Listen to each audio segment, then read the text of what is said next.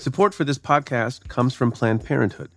It's hard to imagine a world where we leave future generations with fewer rights and freedoms. Since the Supreme Court's decision to overturn Roe v. Wade, politicians in nearly every state have introduced bills aimed at blocking people from getting the essential sexual and reproductive care they need, including abortion. Planned Parenthood believes everyone deserves access to care, and with supporters like you, they can reclaim our rights and protect and expand access to abortion care. Visit plannedparenthood.org/future to learn more and support their cause. From Cafe, this is a special edition of Stay Tuned. I'm Preet Bharara. With what degree of certainty do you believe Brett Kavanaugh assaulted you? 100%. 100%. I've never sexually assaulted anyone. Not in high school, not in college, not ever. We're recording this on Friday morning, September 28th. The hearing on Brett Kavanaugh took place yesterday. The vote in the Senate Judiciary Committee is happening right now as we speak. We're going to get to my interview with Anne Milgram in a moment, but first, just a reminder that Stay Tuned is going on tour this fall. Tickets are on sale for two dates already. The first is October 25th, right here in New York City. My guest will be Jeff Toobin, and I'll be in Los Angeles on November 29th with Academy Award nominee Kumail Nanjiani of The Big Sick. To get details and tickets, go to cafe.com slash tour. That's cafe.com slash tour. So I'm here with Anne Milgram uh, at the place of our employment, New York University School of Law. It's about 10:20 a.m.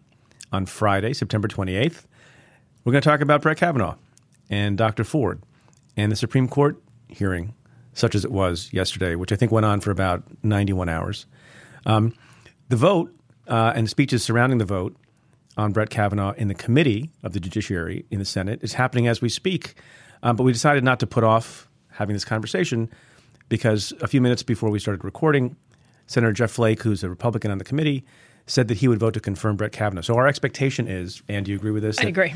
Uh, it'll be an 11-10 party line vote in favor of Brett Kavanaugh. So we thought we'd you know, sit around a desk at the law school and record some of our thoughts. Um, and welcome to the show again. Thanks for having me. You were a, you're a favorite of the fans, uh, and there's nothing better than talking to you about stuff that went on, so we can sort of unpack it, make some sense of it. You know, we could talk about this for many, many hours, but we want to put out a, a short episode to hit the highlights. First, let's just talk about the alleged victim in the case, Dr. Ford, who testified for quite a length of time. How'd you find her? So, I mean, can we step back just for one Sure. second? Which is that, and I do want to talk about that, but I also think we have to talk a little bit about the process. That to me, uh, you know, I was Sure, a sex crimes prosecutor. Let's start with the process. So, ordinarily, you and I both lived through 27 years ago, Anita Hill and Clarence Thomas, and you and I have both done criminal cases, and you've done probably more sex crimes uh, prosecutions than I have. How's it supposed to work when there's a an allegation of sexual assault?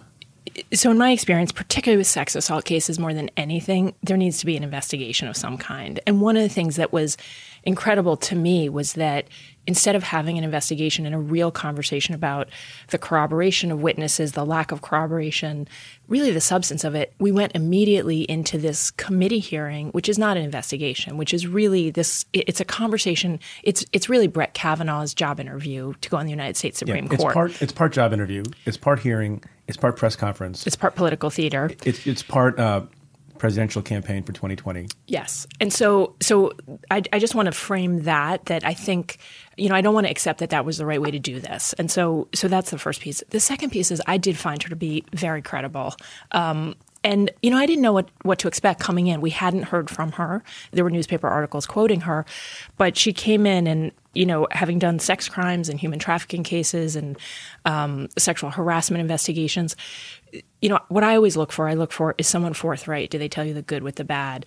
Do they give you information not necessarily the event itself but other information that can be corroborated like that mark judge was a good friend of brett kavanaugh's like that they lived close together like you know different pieces of fact that that you can use to knit together to figure out does someone's testimony have the ring of truth and i also thought she was her demeanor spoke volumes to me that she really Yes. didn't want to be there what did you think So, you know, the, the, what struck me was this thing that maybe people in the lay public don't think about so much and how we gauge credibility and how jurors gauge credibility. And sometimes it's, I was on the street and there was a red car coming towards me, and that can be corroborated by photographs or something else. But there's something else that you hit on, which is the sort of likability and general demeanor of a witness. And Dr. Ford, even though she was clearly frightened, I she agree. clearly did not want to be there, I right? agree. Um, she had these little moments of, um, you know, when she was saying, I, I, so, so now I have my coffee, so now I can proceed. Or, um, you know, I like being collegial. The way she was deferential to the folks Very on, much the, so. on the committee. Yeah. It's these little things that make you think, not just that the things that she's saying in the moment are likely to be true, but she is generally speaking a genuine, honest, truthful person, right? Yes. And I also think to that point, you know, there are a lot of instances where she could have embellished this. She could have said in 2012, I said it was Brett Kavanaugh, and she didn't. And, and she never did that yesterday. She never made any, in my view, her story has been consistent in terms of what she said in 2012. I'd never said his name. And that kind of stuff matters a lot when you're looking at, you know, is somebody giving us the good with the bad? It certainly would have been better for her had she said, you know, I told my husband before we got married that Brett Kavanaugh had done this. And to me, there, there's also a pretty compelling timeline, and I would be interested to hear what you think about this. But, you know, this guy who she's, you know, telling us has done this terrible thing to her, he goes on the DC circuit, and all of a sudden he's shortlisted.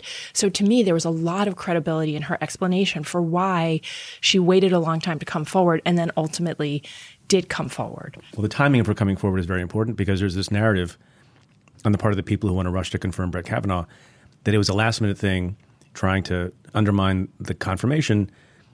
But as you and I know from the hearing and otherwise, she actually tried to come forward before he was actually nominated when she thought it was a possibility. Now, there can be arguments about whether or not she should have gone public at that time and, and what Senator Feinstein and her local congresswoman may have done.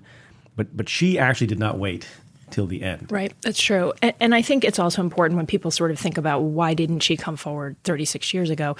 You know, my experience is that the vast majority of women do not come forward.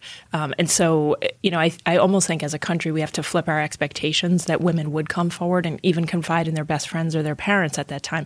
The norm is that they wouldn't. And so to me, there was a lot of credibility in sort of she moved on, felt she was lucky that she hadn't actually been raped, and then has th- these traumas that come out of it that, that stay with her for many years. Here's the other thing that was strange and also, if I can say, uh, sort of endearing, that because she was she was both the fact witness, because she's the victim Right. in the case, Yep. but she also happens to be a highly trained, uh, highly credentialed psychologist. Some of the answers she gave, you know, were both from the perspective of having been in, in the room and being attacked in this way, and also, you know, an expert explanation of how memory works. Like, what, what was the one phrase that interestingly sticks in my mind was she was asked by I think Senator Leahy about what she remembered the most, and rather than saying that you know something is ingrained in my mind, she said it's indelible on the hippocampus. Yep. I The to go back laughter. and- The look up- laughter, yeah, yeah. I had to look up what hippocampus Me too. means. Me too. Um, and then there was a you used it very well in a sentence last night as we were texting. Anne and I were texting. I, a lot of people were texting with a lot of people yesterday. There was an interesting, just an aside for a moment, and I don't know if the listeners had the same experience. So I watched the whole hearing from beginning to end. Me too, yeah. Because I have the flexibility to do that now. And I would hear people on social media say things like, I'm walking through the streets of New York and everything seems quiet. And I, I saw some people texting from an airplane saying, flight attendants were going through the aisle during the food service and were looking over passengers' shoulders to, to ask what's happening. There was like a quiet it was a national moment for sure, or a national hour. Day Many is really yeah, it's hour. really more like it. But. I, I couldn't agree more. And I, you know, when I was walking around, I had it. I was listening to it live in my ears, and I, I saw a number of people that seemed to be doing the same thing. So I think we were all tuned in. So going back to Dr. Ford for a second, um, was there any point in her testimony that you thought her credibility was seriously challenged? There were a couple things I thought. First of all, I think you know the Republican narrative has been and was very clearly yesterday to me through the questioning. She doesn't remember a lot. There are gaps in her memory. She hasn't always said the same thing. Were there four people there? Were there six people there? Were Right. there two women there? A- And so I think a lot of it was going towards that. Which, since Dr. Ford had been forthright about those things, didn't feel like a big deal to me. I thought where they spent a lot of time, and this surprised me a little bit, were on things like being willing to fly, the airplane, who paid for the polygraph. And that's where I think, you know, I would not have gone into detail in those things for a few reasons. One is, I mean, you and I probably both know people who are afraid to fly who still fly. My, my, my wife is, who I know pretty well, is incredibly afraid of flying, like a lot of people, and, and hates to do it and tries to avoid it. And when she does do it, you know, my daughter or I hold her hand. Sometimes she has to be medicated, but you know what? She wants to see her father in Chicago and her mother in Chicago.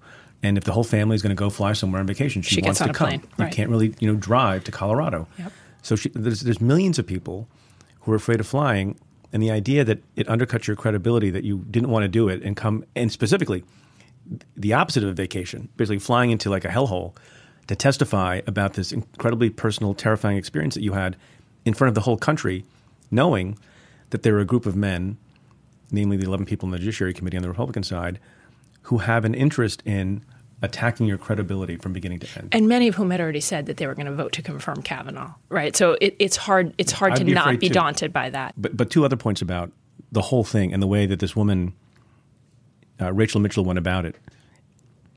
So before Rachel Mitchell showed up, I had conflicting thoughts about this process, and I have said before, and you and I both served in the Senate, and we served senators uh, on various committees. Senators don't often ask very good questions. True. And if the goal is to get to the truth without, you know, a lot of spectacle, it sometimes is useful to have, you know, professional lawyers do that. You know, sometimes you can have a hybrid of that. So when I was in the Senate in 2007, I helped lead the investigation to the firings of U.S. attorneys and politicization of the Justice Department. And I personally, uh, as an experienced and trained lawyer who had tried cases, interviewed and deposed a lot of witnesses, including for you know hours and hours at a time, the chief of staff to the attorney general at the time, the deputy attorney general, so many other people, and then the staff does that, does the investigation, collects documents, and then The senators and ask then- the question. Yeah, says and then and then you have Yeah. an open hearing Yeah. that's much shorter because it's hard to get to the truth in a in a hearing where people don't have Right. the luxury of time, and so it's a long-winded way of saying this whole five-minute increment Yeah. Especially when there has not been a deep background investigation so that you know what the pertinent things are, seems silly I agree. and counterproductive. And so, right off the bat, I think Mitchell was handicapped or straitjacketed or whatever metaphor you want to use because you know she would, she would finally get into a groove asking a question, you know, a series of questions, and then Grassley would interrupt, and you go to someone else.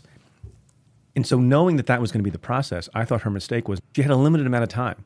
One of the reasons criminal trials work better than congressional hearings, two reasons. One is there's a judge, Right. and a judge can shut you up Yep. and and cut you off, and uh, And, is can- neutral. and is basically neutral, trying to supposedly, right. and can rule on objections, unlike a chairman of a committee who's affiliated with a particular party. Yep. And then second, there's no time limit. Right. So when people say how long is the cross going to be, well, maybe As it'll long be as you eight- need. as long as you need, Yep. and you can't filibuster Right. because it's to no end. Because you ultimately, and we'll get to Brett Kavanaugh's testimony um, in a couple of minutes. But part of the reason Brett Kavanaugh was able to get away with not answering certain questions, like why won't you support an FBI investigation, is that he knew that the questioner Was had a run out of time out of time, He and then he was going to get a friendly senator. I agree. Right. So, agree. you know, for people who think that you can actually do an investigation of something, whether it's an allegation of uh, sexual assault or Benghazi or anything else, in the setting of a congressional committee with no neutral arbiter and It's time impossible. limit, it's an Yeah. absolute impossibility. with you. Which is another reason why I think you and I agree that there should have been some investigation. There had to be a real investigation. You know, Kavanaugh said a couple times yesterday, "This is the investigation." That is not an investigation, and and there's no way in which it is. I mean, an investigation takes place when neutral law enforcement goes out, or generally people who have experience with these things, questions witnesses, runs down leads, tries to get every piece of evidence, and and then ultimately is able to figure out the truth, or at least even if the FBI didn't make a call on the truth in something like this, gives the factual information to the people who are able to then make the conclusions. Can I play devil's advocate on that for one second? So everyone loved this idea. I mean, I, I agree with it, but let's just talk about the other side. Everyone loves this idea: FBI investigation, FBI investigation, as if that was going to solve everything. Right. It would not solve everything. Right. And it's I true that they don't come to conclusions. They don't say the person is guilty or not. But we're talking before the recording. Someone said it best last night. Ezra Klein of Vox on Twitter said, you know, sure, but that argument that, that the Republicans are making, it's like saying, you know, an MRI doesn't conclude anything. So why bother having the MRI? You'd have the MRI so you see what's going on in the body, and then you know, sentient human beings, doctors, make a determination. and sometimes they disagree. You could have three doctors who see see something and see it differently, but they're given the information from the MRI. But, but isn't it likely that there, there was very little information to get? By the FBI because it was 36 years ago. S- Some of the witnesses had already said under penalty of felony, which we kept hearing. Yep. I don't know. I don't remember. So, uh, A, how long would that FBI investigation that, that everyone was hailing, how long would that have taken? And B, would it, would it really have resulted in anything? I think it's hard for us to know, but I certainly think that there were a number of leads and other people who were at the schools that I would have followed up on. There's also the two new allegations, which I would like to see. You know, the FBI might come to a conclusion that they're not credible or that there's insufficient evidence to find people who would corroborate the new women. But And those two new allegations, just quickly, are one that has to do with Brett Kavanaugh's time when he was in college at Yale, and a woman there claims that Brett Kavanaugh exposed himself to her Yep. uh, at a party, and that other people saw it and remember it. And there's another allegation brought forward by the infamous uh, and now notorious Michael Avenatti, Yeah. who claims his client saw Brett Kavanaugh uh, at parties, knowingly participating in uh, and being knowledgeable about things like gang rapes. Yeah. So- and, and I, you know, I think an FBI background check would have looked into it. You know, at this moment in time, if they ordered another FBI background check, I would have expect them to look not only at the Blasey Ford piece, but also at those two pieces. But look, I think it's possible that an FBI background check could be favorable to, to Kavanaugh, right? By by sort of coming to a point of saying, well, there is no additional evidence or there is no corroboration beyond what what we already have. That being said, it, it does feel to me like this was a pure political process and you know, I've done sex crimes cases. You investigate them more than you investigate any other type of case. Why is, why is that? Because of the nature of they're often he said, she said. And look, here it's very unusual to have this third person in the room who I do think should have to go into the committee under Mark oath. Judge. Mark Judge, yes. Who's a recovering alcoholic. who corroborates, in my view, a lot of uh, Blasey Ford's testimony. Yes, he says, I don't recall that specific night, but we know he was a very close friend of Kavanaugh's. We know they were at parties a lot. We know he worked at Safeway. We know from his book that he was an alcoholic. And so to me, there's enough there really to warrant pulling him in into the committee for questioning. But again, I'd rather that there be a real investigative process because particularly it's good for everybody. It's good for everybody. And it might be fantastic for her side of the story. It might be fantastic for his, but there's a fundamental fairness question here. And look, you and I are used to law enforcement who are, you know, we see as neutral doing these types of investigation. And I think that's important. But any type of real investigation here, I think there has been absolutely none. And to me, at the end of the day, it just becomes he said, she said without a real investigation. It leaves a cloud and an open question. Some of the Kavanaugh supporters have said, like a mantra during the hearing, look, he was investigated six times for these various jobs. You and I have both gone through background investigations multiple Yes. times. Did they miss skeletons in our closets? I think the FBI background checks, they really are, you know, you give them a list of people you know and people you've worked for, and they go out and do that. And by the way, I once had an FBI agent doing a background check on me who couldn't find me, and I was sitting in the United States Department of Justice already. so I think we have to we have to be real about th- they're not law enforcement investigations; they're background check investigations. Because the other thing about background checks is, you know, people don't realize that, you know, they don't go into your bank accounts, right? So if you're engaging in some nefarious financial activity, um, they ask you a lot of questions, but it's not as invasive as you might think, and that's probably you know not a terrible thing. And if there is somebody who has experienced something bad at your hands and has never come forward, has never told anyone, It would not be in your background check. it's not going to be in the background check I 'cause they don't know to. Ask, I mean, they they don't go literally to every human being you've ever been connected to in your entire lifetime. It it can't happen that way. So it's often going to be true. Just like there are criminals, by the way, walking the streets that it takes a long time for law enforcement to get a hold of and to get a beat on because you know we just we don't just look at everyone's personal dealings and tap everyone's phones and go and talk to everyone that they've ever met in their life. You, you can't That's do it right. that way. So let me ask you this, because you you led a Senate investigation. Is there another type of investigation? Like, could you have done a bipartisan investigation? And and the the hesitancy I have in asking this is having done sex crimes, it, it is different from other cases, right? And having done sex trafficking cases, so a lot of folks might not have that training and knowledge to do those types of cases. But it does feel to me the FBI is a better option, but there's still something lacking in that in that option as well. the distinction here that is a correct one when people keep talking about FBI investigation uh, or the investigation that we did, which is of actual impropriety as part of an oversight function by a congressional committee, is different from this thing. This thing is about a background check and the BI, which stands for background investigation. And so there's all there's this sort of um, you know not very good faith back and forth debate on how the FBI doesn't do this or that. and it couldn't be charged anyway because it's you know it's a it's an assault and it's a, it's a state law violation. That's of no moment at all. Right, I agree. The point here was looking at whether or not somebody is fit for a particular office, and certainly you know the highest court in the land. The question is whether or not they should just reopen the thing that they were already authorized to do. Everybody and they this- do it all the time. They do I- it all the when time. I was AG in New Jersey, we reopened background checks of people all the time. I mean, Yeah, there's all the nothing time. uncommon about it. Yeah.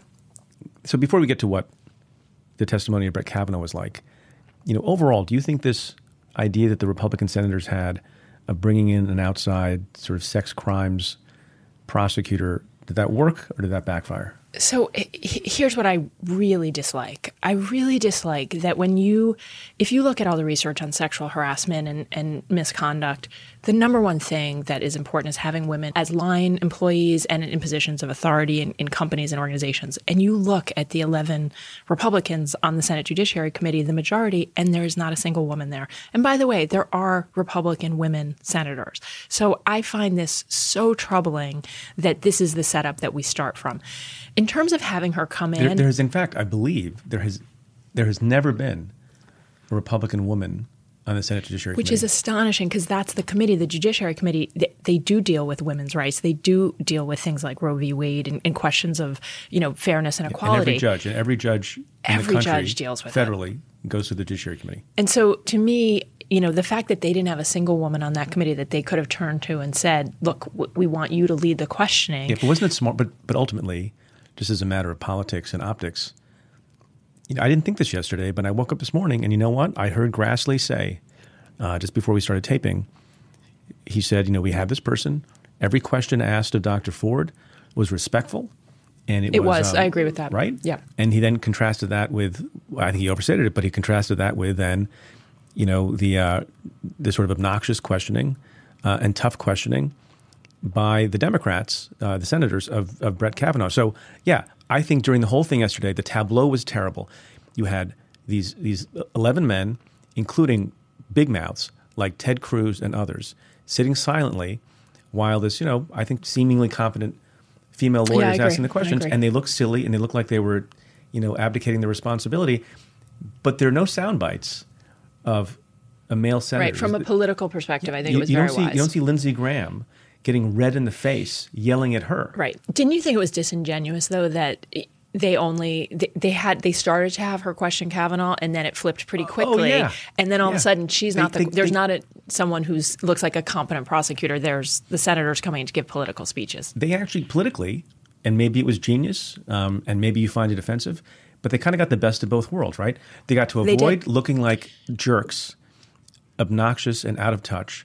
And then they got to the give their speeches And then they got to give their speeches and their defenses of Brett Kavanaugh later. Yep. So the They whole kind of got it both ways. Yeah. Yeah. So I don't know. Maybe, maybe they were very smart because look, after all, th- this was not a criminal trial.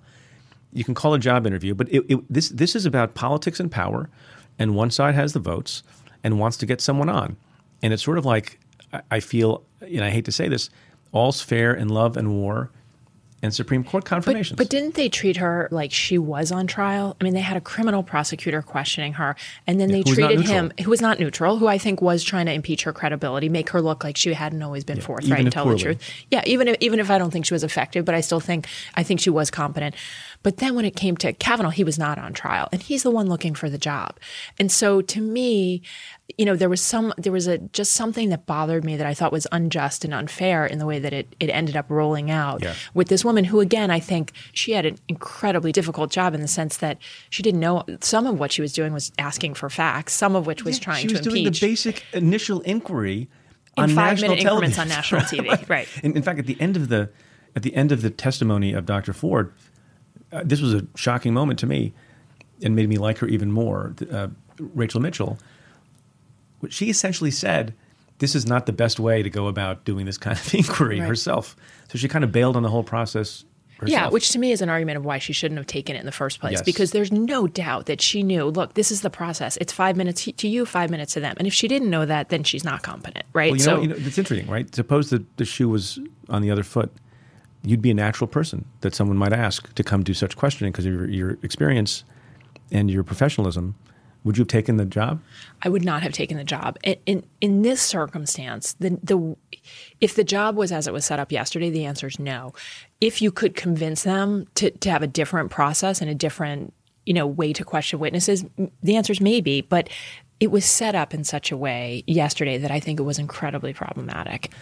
So, Dr. Ford testifies for some hours, everyone, you know, to rapt audiences around the country and maybe the world, and everyone thinks she's credible. I mean, when I say everyone, I mean pretty much everyone, other than Donald Trump Jr., perhaps. And and there are even reports, by the way, if you believe them, and I do, that Donald Trump watched the hearing and watched her, and was irritated that he hadn't gotten a heads up that she would appear that credible, which is saying something. And Chris Wallace on Fox News went on television saying this was devastating. I put out a tweet saying she was credible, and it, it and it's devastating. And a lot of people, and I was texting with a lot of folks, and maybe you were too, because Yep. this was what we were consumed with yesterday, that the Kavanaugh nomination was really in trouble. Yes. And how is Senator Collins going to vote for him after this testimony? How is Jeff Flake going to vote for him after this testimony? And then there's a break, and then in comes Brett Kavanaugh, who had you know done a, a you know a fairly you know meek, nice guy mm-hmm. interview on Fox News for mm-hmm. which the president apparently had criticized him. Mm-hmm. What did you expect Kavanaugh to be like when he came into that room? I did not expect him to be as he was. I didn't what did think. you expect so him to be I, like? I thought he was gonna. I, I thought a couple of things. One, I thought he was going to be a, a lot more humble than he was. Second, I thought that he was going to address much earlier in his comments her. Christine Blasey Ford and her allegations. I was really surprised that it was 15 minutes of About himself. about himself, right? And and make no mistake about his resume, about him being under attack, and him as being the victim in all of this. I was surprised by that. I also, I tell you this, I didn't expect him to yell. You know, look, I, and I personally agree with you. When you walk into the arena on the Supreme Court, like you're a gladiator. Like this is a process where anything can happen, and and everyone's life is fully on display. But I expected him to have a judicial demeanor. I expected him to be above all professional. And I was so I was taken aback really in the first five minutes. And what did you think? So I was floored. But then I also thought, I don't mean to make myself sound smarter than I am because I, you know, hindsight is twenty twenty. And so maybe as he, he was testifying, you know, I remembered some reports that I had read. One, that Donald Trump apparently had called him and, you know, without criticizing his Fox News performance, told him To fight. To Yeah. fight. Yep. And that's what Donald Trump likes. Yep. And as much as obviously this is in the you know, the ball is in the Senate's court, it's still, it's in Trump's court too. Yes. And my view in talking to various people, In terms of whether or not he would withdraw his name. correct. You know, you need Donald Trump's support, even if you know, as a technical matter, you need senators to vote. And I believe earlier in the week, based on talking to people who have talked to people, um, whatever that's worth, that Donald Trump was in a holding pattern and was equally prepared, depending on how the hearing went, uh, to back Kavanaugh to the hilt and also prepared to throw him overboard and get somebody else. And so, as we often hear this phrase uh, when we're talking about politics these days, uh, ca- whether it's cabinet officials or the press secretary, the president, they're often performing for an audience of Right. one. I agree. Yeah. And so, a little bit he was doing that. And then the other thing I, I thought of was look, the obvious example and precedent for this 27 years earlier was Anita Hill and Clarence Thomas. And you had a similar situation Who gave almost the same speech. Yeah. was was incredibly Yeah. uh, forthright, seemed compelling, Yep. seemed credible. It was before you know iPhones and texting, but I assume people were doing the same kind of thing that you and I were doing yesterday, saying how in trouble the Thomas nomination was, and then he came out swinging really, really hard. And Mike, here's my question to you: Yeah. H- how many times do you think Brett Kavanaugh in the last four days Watch the clip of Clarence Thomas's testimony? I was surprised and, and sort of watching the two clips together that the language was so similar. Right. I mean, some language be, some but la- yes. right some some language was different but some language was incredibly similar I didn't do this in high school I didn't do this in college I've never done this and just these these outright very conspiracy angry theory, the conspiracy theories the very political making this about pure about politics and it, you know I think you're right. I think Trump was was the audience of one, and the playbook is always be on be on the attack, take the offensive, and even where I don't think it's credible, a lot of the allegations he was making, he threw a lot of allegations out there yesterday about Revenge for Bill and Hillary Clinton. Yes. Revenge that the Democrats had sort of somehow coordinated the 2012 and all these prior acts, you know, sort of outcries by Christine Blasey Ford. I mean, there was a really incredible thing. Also, even I thought saying to the Democratic senators, "Well, maybe you have a drinking problem, right? Maybe right. We, maybe we all drink too much." You know, just right. there were moments of Brett Kavanaugh's testimony um, that I will admit I found compelling, and you know when he mentioned his daughter, I agree. And that the first a, time he choked up. Yep. You know, if you're a human being, I think that is affecting. I agree. I thought that, that was genuine. I thought I, what I was that, also genuine yeah. was his anger, right? And yeah. and so different people can see the anger coming from different places, but I don't think anyone could have watched that and not seen that he was incredibly angry. Well, you know what someone said to me? Um, said if you if you had been accused of something you hadn't done, and let's say some of those accusations included involvement of gang rape of women, which I have not done, and I had to defend myself in public in connection with being appointed to this office I'd be really angry yes, too. Now, I think everyone is, would be angry. Should I have? Right. Should and you know, I, we can talk about our ultimate view of whether or not he did it or didn't do it. Um, but his anger, I thought, to a certain audience, was probably really compelling, wasn't it? I agree. What I didn't think was authentic were some of the conversations about how much he drank and what his behavior yeah. was like when he was young. But in terms of the pure anger and really feeling, look, I believe sitting here that he feels like I've worked hard all my life. I've gone to school. I don't deserve to be in this position where I have to answer these allegations. I personally believe, look, you, you want to be a Supreme Court justice, you sit in that room, you answer the questions, right. and, and it's fair game. But he was authentic, I think, on that. That being said, I think he did use his anger in some ways to avoid answering questions. And so I, I, don't think by saying, look, yeah, he was an angry right. guy. Which made it smart. It, it, it, made it smart. But it's also, it, it's smart in some ways look sad in other ways that that they, people weren't able to effectively question him beyond that anger. And I think you know we saw a lot of back and forth where I don't think a lot of senators broke through that to the ability to get him to answer questions. But there there were a number of ways in which I, I did feel like you know he walked in there angry, guns ablazing. Ready to throw accusations at, at the Democratic senators, and it did cha- it completely changed the tenor of the hearing. Completely. There's a psychology of drama. I don't think that's an official term, that I would always think about when we talk to you know prosecutors in my office. You have to see what's going on in the room, and and there's an there's an atmosphere in the room, and sometimes when it's to your disadvantage, you have to change it, right? And I have seen prosecutors mess this up. I, remember being in a courtroom and a prosecutor talking about a terrorist case in which a lot of people died, and jurors were crying hearing about the victims.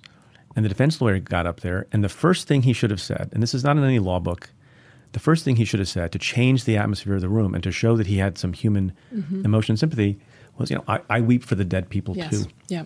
And I feel and terrible sorry. for their families yes. and I'm sorry. Yes. But what you have to understand is my client didn't do that. Right. And instead he got up there and started yelling at the government. And you know, this is a, is a classic example of there was a mood that was in favor of Dr. Ford and he had to change the mood in the room. And you, we saw it a couple times actually later. Yes. When there's a tense exchange between um, some senators, or when after Lindsey Graham had his you know full freak out, yeah. I forgot who went next. Said you know should we take a minute? Because sometimes you need to take a minute yep. before going going on. But in various ways, as we see from the vote that we anticipate this morning, it was effective. It was effective. And it was particularly effective, I think, for the Republican senators on the Judiciary Committee who all jumped in to say, yeah, you've been wronged, right? I mean, it was sort of a, it became a parade of this, I'm so sorry you're going through this. And it really, it, it was a very interesting dynamic that flipped, I think, pretty quickly. At least, you know, all, Mitchell was doing the questioning of him, and all of a sudden, the Republican senators started to jump in, and it really became campaign speeches about yeah. why this is a Democratic hit job on this highly qualified nominee, and it just it, it did well, flip the pa- conversation. Passion matters. You know, defense lawyers, prosecutors usually win by being even tempered, even demeanor, facts, and the evidence, ma'am. And defense lawyers who don't have it on their side, and I don't think they fully had it on their side here, can be very effective in court or in a congressional hearing by, you know, substituting tremendous passion, anger, belief. I mean, I, I've I, I saw and I knew Lindsey Graham when I worked in the Senate and actually liked him very much. And I saw a reporter yesterday say he's been covering him for 20 years. He has literally never seen Lindsey Graham this angry. Now you can say the anger is misplaced, and you can say it's wrong. And some people say he's a little too close to Trump, or he's become unwound because his best friend in the Senate, John McCain, has passed. But it is true that that anger was genuine. Yeah, yeah, I saw it too.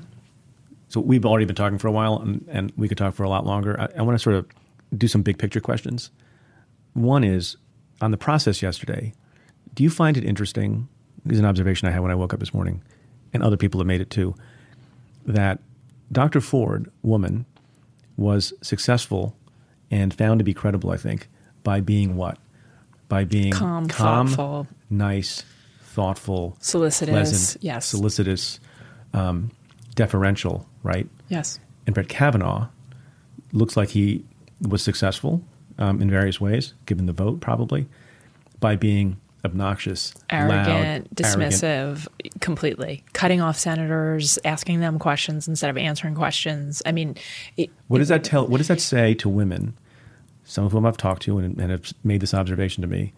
What does that say about the state of play for professional men versus professional women and public perception of what our expectations are women Yeah. versus men Yeah. in the workplace C- completely and and I think to just take it one step further what a lot of people have said and and I agree with this is that if she acted the way he acted we wouldn't even be having the conversation about her being credible We wouldn't. and and so I think so much has changed in the last year or two with Me Too. And what's changed profoundly is it used to be he said, she said, we believe him, or, you know, the tie goes to him. The assumption is that he's right. Nationally, I think we've seen that really flip. And this conversation about, look, it's not fair and it's not right. And, and we're hurting women, not just through assaults and, and harassment, but also their ability to work, right? At the end of the day, women having an equal opportunity to be in the workplace that is is changing nationally. I don't think it's changing in the U.S. Senate. And so, I- right. And so, one of the things I saw yesterday was I was sitting there thinking, this to me is out of sync with with a lot of where we are in America right now. But it also just shows how much work we have left to do. That this is what we expect of her, and we're going to allow him to potentially go on the United States Supreme Court, having acted, I think, pretty terribly. You know, in the workplace, I think if someone who you know, I ran an office of nine thousand people, if someone came in yelling and screaming, I would have said, "Look, let's let's have a calm conversation. Like this isn't the way we address each other." Um, and the fact that he was so successful in doing that, I mean, I, I it's hard not to be troubled by that. I think. Do you think we would be in the same position this morning with the vote if the order had been flipped? If Kavanaugh, Kavanaugh went gone first, and she went second. Yeah. So I, I want to hear what you have to say on this, but. hundred percent. I think that he could never have done what he did and come in yelling and screaming had he gone first. I think it would have set this up very differently. And then she would have been the last person that they heard. And, you know, it, it does make a difference. And, you know, I want to hear you on this too. What what I think is fascinating about that, and I agree with you, but what's fascinating and troubling about that conclusion is how much in life, in particular in legal proceedings, congressional proceedings, depends on emotion, drama, momentum, order, because the facts and the law would have been the same, right? The standards would have been the same. But why should it be that there would have been a different result based on someone going first or going second? So that's sort of my observation. One of the last sort of big picture questions is you know, there has not been a lot of attack on the credibility of Dr. Ford. And so that leaves you with a peculiar uh, feeling in your in your head, which is how do you square the fact that Dr. Ford, as Chuck Grassley himself said, was credible. He tends to believe her, but then people also believe Brett Kavanaugh. And I saw someone say yesterday, and I want to see what you think about this. We are left with the real possibility, right? And not everyone thinks this is true. Some people think Brett Kavanaugh is just straight up lying, but we are left with the really, with the real possibility that Dr. Ford was sexually assaulted by Brett Kavanaugh with uh, his friend in the room, and that he was either too drunk uh, to remember it, or it was, as my wife actually has said, and you know concluded, you know maybe this was such a common thing that these guys did back then that it made no indelible impression on his hippocampus, and so he's being genuine when he's angry, saying this didn't happen. So I, I think, and I, I've heard that too, and I think, you know, to me, my my personal view is that if there's any potential that he did sexually assault her, then that should sway the committee vote, right? And whether it sways the committee vote in honor of having a real investigation first, or it sways. I think the truth. Uh, he, here's where I have a problem with some of Kavanaugh's stuff. I think he overplayed the choir boy hand. to me, it's very clear. Even if you just use the evidence he gave, like the calendar, right? The skis likely meaning brewskis or these conversations about him throwing up. The evidence that he cites to shows that he was an excessive drinker when he was in high school and in college. And there are a lot of witnesses who confirm that. So to me, it, it just, the thing I find incredible is this I was a choir boy, and yeah, I had a couple beers. I like beer. Who doesn't like beer? Everybody likes beer. Senator, do you drink beer? Is really sort of masking the fact that I think there are real credibility issues with how he has come forward. And to me, the question is both the truth of the allegations, it's also the demeanor and character of the person who would go on the court. I just am not prepared to say and just give him this walk of, you know, he doesn't he doesn't remember anything because he was drunk and he's not even willing to say he was probably drunk. I would find that a lot more credible if he'd come in and said, "Look, I drank too much. I behaved badly. It's possible I forgot something, but nothing in my in my memory or recollection or in Mark Judge's is consistent with but that." Did you find and I, I I tend to agree with all that. Did you find it sort of um, a bad look for senators to be extensively questioning Brett Kavanaugh about his yearbook page? I mean, you know, and I get the point, but then you know, I, I follow and listen to what people on on the conservative side say, and they poke fun at this idea that that you're you're questioning Brett Kavanaugh about the meaning of words that were joking references to flatulence in the yearbook. Is there something to that criticism? You know, I, I think you're asking the right question, which is can it only be she's telling the truth and he's not telling the truth and so and so that's the conclusion or can both things be true? And i think the question is do we have enough support? Is it just enough for him to say i didn't do it. I wasn't a drinker. There are other nobody else can say i did it. You know isn't that a little bit of this he said she said piece? And then it doesn't doesn't that sort of say that the tie is going to go to him yeah, well, because people keep confusing this idea because they have you know a particular view on wanting him on the court or not wanting him on the court, and so the people who want him on the court are applying the criminal standard and saying, you know, Lindsey Graham at one point said correctly, um, I think, that based on what we've heard from Dr. Ford, you would not be able to get an arrest warrant.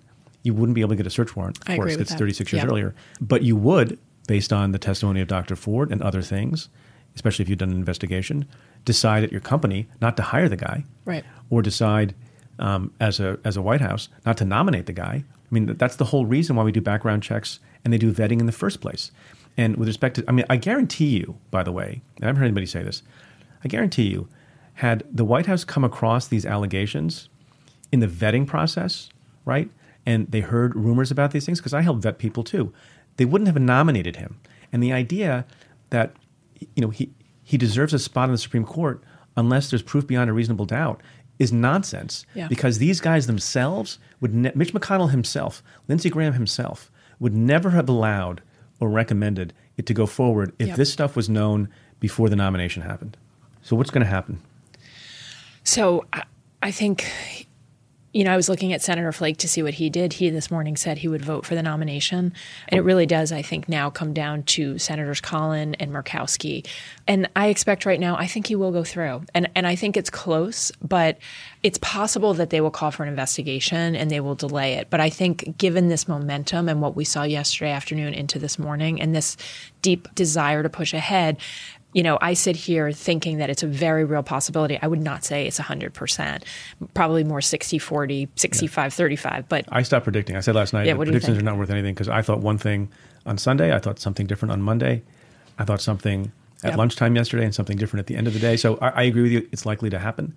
Um, and then the issue I thought that someone said, well, and we'll, we can end on this, uh, is that anybody who thinks, I forgot who said it, but anybody who thinks this is just about whether Kavanaugh gets on the court or doesn't get on the court is not considering the whole picture. Because what this is also about is whether or not, you know, 300 something million people in America will forever, at least for a generation, have a an altered view of one of the one of the branches of government. Yeah. And, and I actually think two of the branches of government, right? Because, yes, the United States Senate, I do not think, I, I suspect many people will be dissatisfied with the Senate, and, and really rightfully so, and, and how this has come out, and have a lot of concerns about how political this is. The second piece, though, is what about the court, right? I mean, the court is always the arbiter of the court tells us what the law is. And if they've lost a lot of legitimacy, we've seen that. We saw that after Anita Hill, we saw it after Bush v. Gore. This is a huge hit to the court. And even if he gets on, you're going to have someone who got who gets on with multiple sexual assault allegations who basically yelled and screamed in a Senate hearing room to get on. And I think it's hard not to, you know, I want to know what you think about this, but it's hard not to, as a lawyer who really believes in, you know, the importance of these three branches of government and Supreme Court, it, it saddens me that we're about to walk even further into a world where people are going to question the legitimacy of one of our most important institutions, or two of them. I, look, I think the whole thing is sad and traumatic, and anybody thinks that anyone has won is wrong. No winners here. Anne Milgram, thanks again for being on the show. Thank you.